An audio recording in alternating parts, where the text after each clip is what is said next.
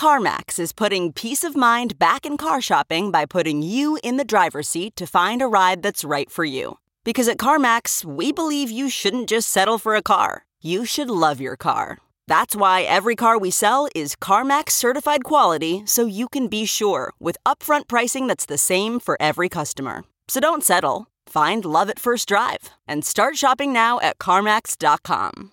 CarMax, the way car buying should be. This is Merriam Webster's Word of the Day podcast for Tuesday, January 1st. Brought to you by the new Merriam Webster's Advanced Learners English Dictionary, designed for students and teachers of English as a second language. Learn more at learnersdictionary.com.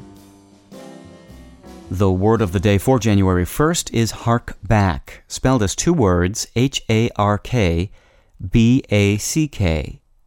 Hark back is a verb that means to turn back to an earlier topic or circumstance. It can also mean to go back to something as an origin or source. Here's the word used in a sentence. The restaurant's Art Deco interior harks back to Paris in the 1920s. Hark, a very old word meaning listen, was used as a cry in hunting.